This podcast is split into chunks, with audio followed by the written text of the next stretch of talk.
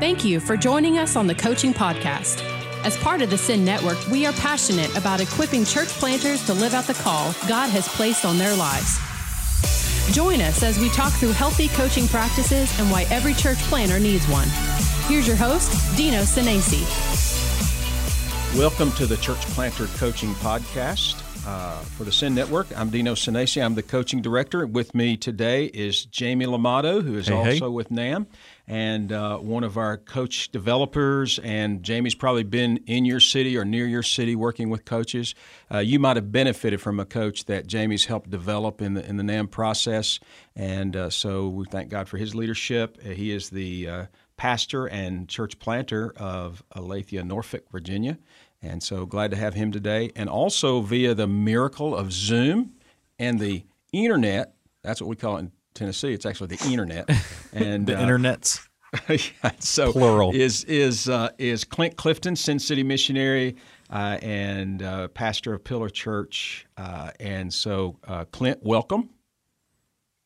Hi there. Thank you very much for having me, Dino. Yeah, glad to have you, and just enjoying talking to you, enjoying hearing your story. Uh, a serial church planter who started this in his teenage years and uh, is still uh, not only planting himself, but God's using him to multiply planters uh, literally all over the world. And so we're, we're, we're great, grateful for that and grateful for having him. And he is also the author of the book uh, Thresholds, uh, his church uh, book, book about church planting. And we're going to talk to, in one specific, dig deeper in, in one specific area of thresholds uh, today. Uh, but Clint, tell us a little bit about the uh, journey to write a book. Some people are always curious what that's like, and I know that was your first. So, what was the fun and what was the not fun of writing thresholds?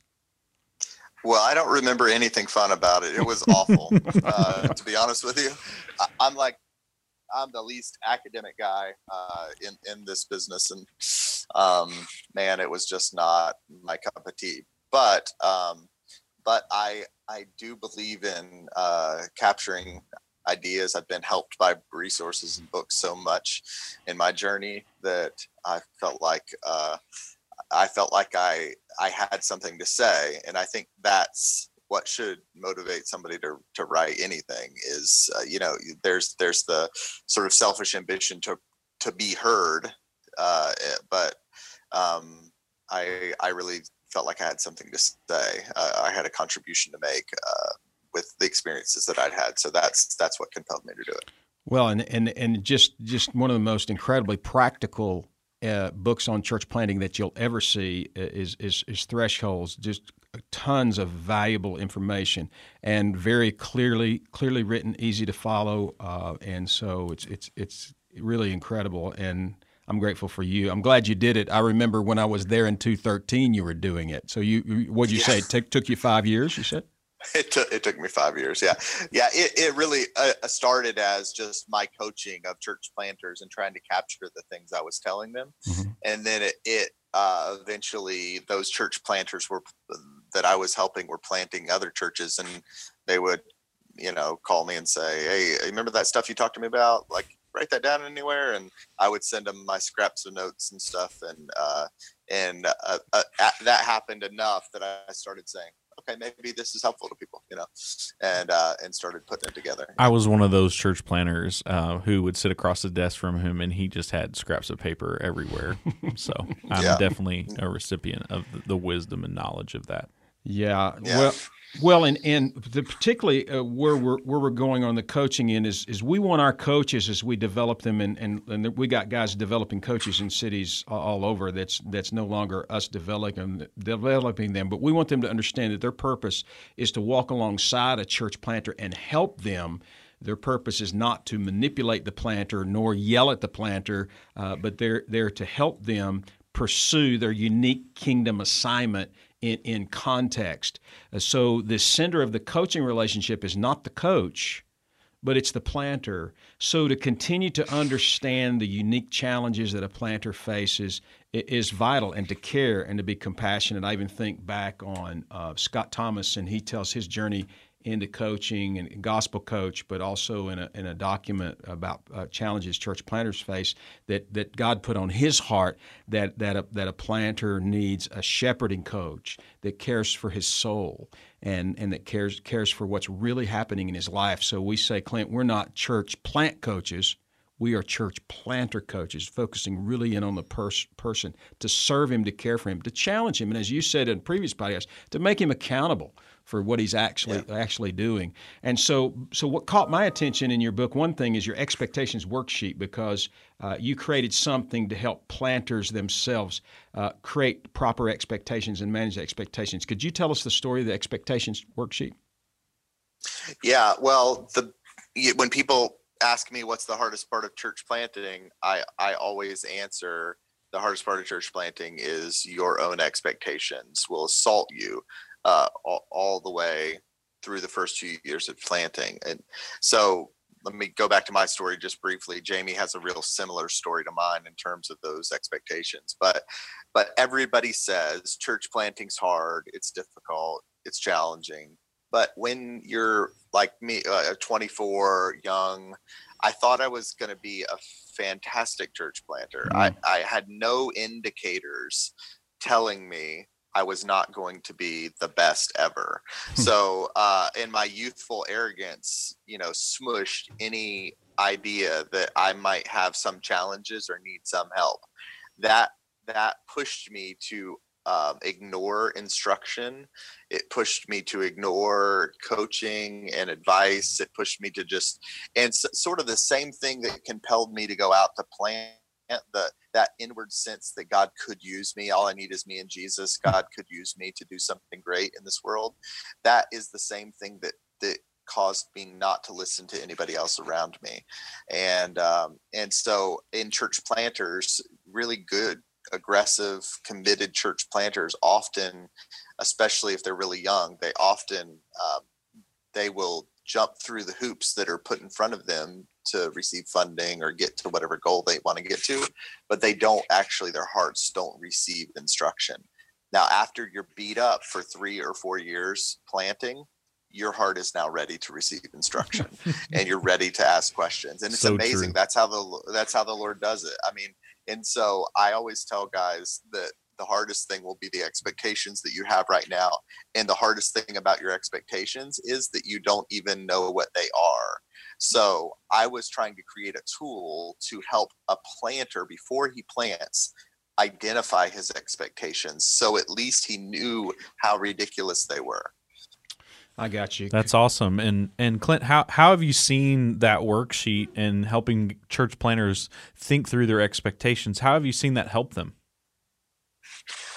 Well, uh, the way we use the expectations worksheet is we we uh, have the planter do it at the beginning of his residency with with with our church. So when he's about a year out from planting or holding public worship services, he he sees this for the first time, and it asks questions like, um, uh, "Tell me." You know, we basically say on the worksheet what what will be true a year from now, um, a year from the time you plant, and he says, "Yeah, my family will settle into a normal rhythm." Is that true? Yeah, my family will uh, be excited about the work that we're doing. Yeah, I'll feel fulfilled in the work I'm doing. Yeah, so he checks all these things that he thinks these will certainly be true, and then we hold that worksheet until their one year anniversary, and we go back, and so we tell them, "I." You're going to be wrong about a lot of your expectations.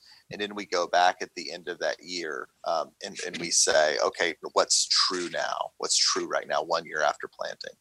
And they usually um, have far fewer check marks on the sheet you know? Mm-hmm. I think back uh, uh in your book, you give an example, and then you gave me another example personally, uh, I think via text. But uh, tell me some examples of, of how this looks when a planter, for example, in attendance, you had a story about uh, church planters' expectations.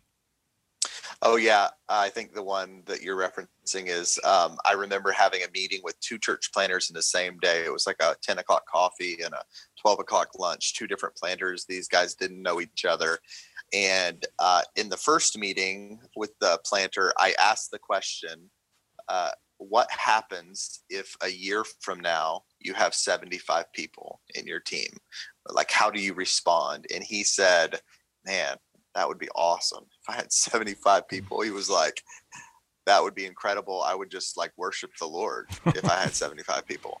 And I said, okay, great. That's good to know. Thanks. And I, I just recalled that question at my lunch meeting thinking, oh, I wonder what this guy would say to that question. And I asked the other guy. Now he'd come from a different context. He was older. He was more more mature. He um, he had worked in a in an extremely large church and had a prominent position in that church. And I asked him the same question: What would happen if you had seventy five people at the end of next year? And he said, without even thinking, he said, I would quit. Mm, and uh, mm. and I just thought, man, how different those responses were, you know.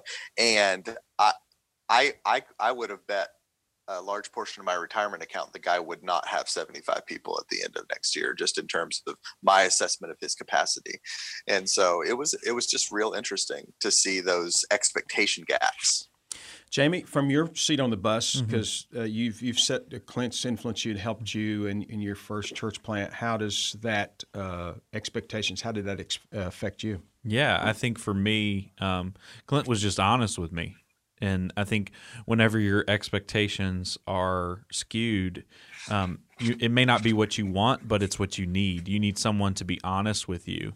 And uh, I can tell you all kinds of crazy stories and occurrences where I've called Clint and uh, told him that I want to I want to quit and do something else, and he just he listens to that and he's like, you could do that, but it's really just your expectations are out of whack. And so you're trying to escape that rather than face it. So could, could you think of one expectation that you wouldn't mind sharing that you'd say, I expected things to be this way, but a year later they were that way or even- Yeah, I think I think the example that he already gave with attendance you know i think because we were we were planted out of pillar church but we are also a part of the aletheia family of churches.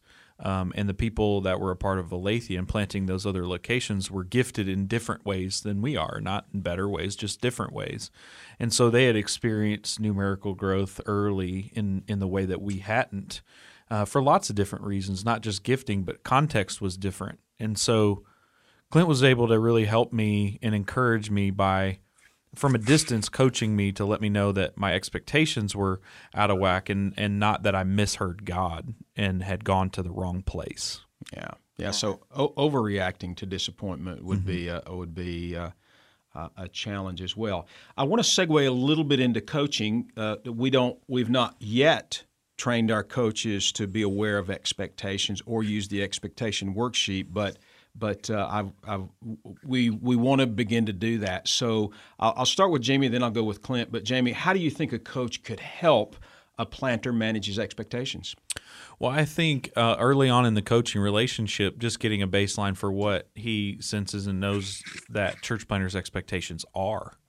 Um, yeah. You can't coach you know someone through something that they haven't told you about. I think an example of that. I was coaching a church planter in DC uh, about a year and a half ago, and I had coached him through his summer. You know, we had, our relationship had started in August, and we coached a whole semester up through November, December, and then we had started our second semester in January, and I had coached him up through May. And our last conversation in May uh, to end up that first year was about his summer schedule and I had coached him through the mission teams that were coming to to visit throughout the summer and and the things that he wanted to accomplish throughout the summer, both family and and professionally, and um, and so then in August we get up for our second semester of coaching, and I'm asking him what he could celebrate and and all of that, and then I asked him what his greatest challenges are, and he starts talking about all the things that he didn't accomplish in the summer. And so I immediately asked him, I said, So was there a different list than what we talked about? And so I when I asked that question, he immediately was like, You're right. The things that I'm upset about, I hadn't shared with anybody. And so uh, what that helped me to see as a coach is there are internal expectations that the coach E, the church planter, has that they haven't shared with you. And so exploring and asking questions um, is is the tool that we need to use and ask them are are is there anything else that you would like to talk about um, and then when they don't share those things and those false expectations come out then you just have to be uh, helpful and help to reveal those by asking questions and then working through those with them. Yeah, and a little direct communication wouldn't hurt there either. When Absolutely. you see those inconsistencies inside someone, we, we're not trying to mute a coach, uh, but we want a coach to be patient and not not go go in. But when he begins to see the inconsistencies, I think God God wants him to speak right into it and say, "Bro, you, you're expecting the wrong things here, and it's hurting you." Clint, uh, how would you address that? And how would you advise a coach to help a church planter through expectations?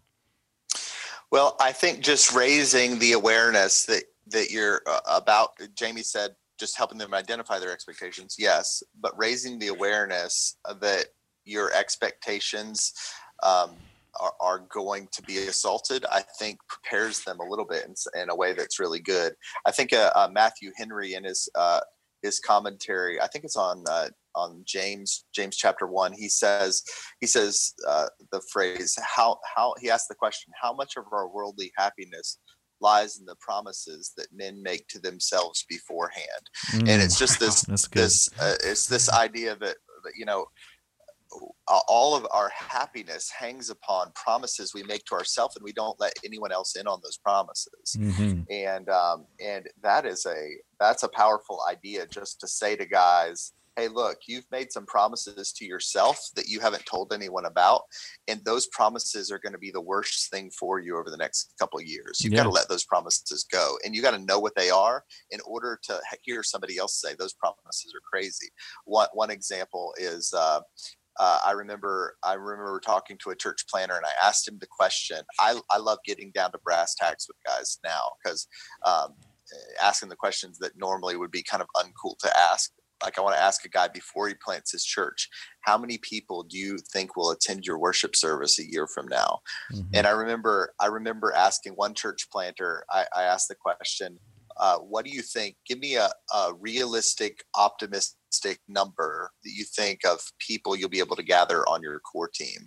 And he said before launch, and, and his answer to me was, I think we can have 120 and uh, and my response to him was, okay, I've been in Washington D.C. church planting for uh, 15 years, and I've known virtually every evangelical church planter in the city uh, for that time, and I've never in the entire history known of one church planter to get to even a hundred. So are you telling me you're better than every other church planter that's come to Washington D.C. in the last 15 years? And he looked at me square faced and said, I'm not saying I'm better than him, but I think I can get 120. and uh, I remember uh, just recently, this was like uh, this is this year, looking at a church planner and asking him, "How much money do you think you can raise uh, between now and in August?" And he said he looked at me as as as honestly and candidly as he could. And he said, at least a million. He said the phrase, at least a million. And I said, dollars? At least a million dollars? Yen? Like, I, do you know that, uh, do you know that I have never known a church planner in this city in the entire time I've been working, hundreds of church planners, ever to raise half a million dollars? And he said, yeah, I know, but I have a deep network. And he started telling me all the reasons why. And it was just helpful me to, for to look at him and say, look, you're wrong you are wrong. Your expectations are wrong. And if you hang your happiness on that expectation, you are going to be and the truth is that that same planter raised about 40,000 in that time frame. Mm-hmm. And so he he was he had grossly overestimated his abilities. And uh, th- th- just I can go on and on with stories yeah. like that. And I think it's just helpful to bring them to the surface. Well, and use the word raise awareness. I, I think I think it's important to frame some of this up. You know, some of this incredible optimism and even bold faith uh, on one level from church planters is what God uses to get them out there. Uh, the reality is, we don't want them to crash and burn because of those promises they're making to themselves, uh, as you as you refer to Matthew Henry's words. Yeah, I think we've all heard the statement like most church planters don't quit because uh, the thing that they set out to do didn't happen. It's because it didn't meet their expectations. Yeah, yeah. that's why this is so important. I, I just for, for church planters who are who are getting ready to go into church planning and they're thinking about these things, uh, if you ask yourself the question, um, how does a missionary think when he goes on the mission field? If you just think about the expectations of a missionary when he goes to a to a mission field, you know, we would be crazy to think that that that uh, that missionary would show up there and that he would have gathered hundreds or that he would have raised lots of money. And remember that the the aim of what we're doing is to gather and win the lost. Like we have to go with the expectations of a missionary. The expectations of a missionary is this is going to be super hard. This is going to be one of the most painful things i've ever done. This is going to be slow and tedious but it's going to be worth it. That's what a missionary thinks when he goes to the mission field church planners are not thinking like that today. And, and as a result they're showing up thinking they're going to have the success of of matt chandler or of rick warren or of some version of that.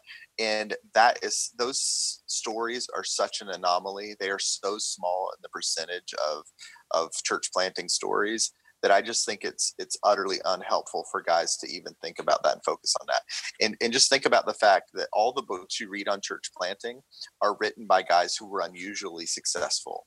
Uh, the the guys that are not uh, that are the average church planting stories, they don't get to write books, um, and they don't get to be on podcasts. And so you you have to recognize that probably what you're going to experience is way way below what what what those things you're reading are. Hopefully not. I don't want to say the lord can't use you. Absolutely can but just it just i just didn't want to get off here without saying that sort of thing. An- another good word.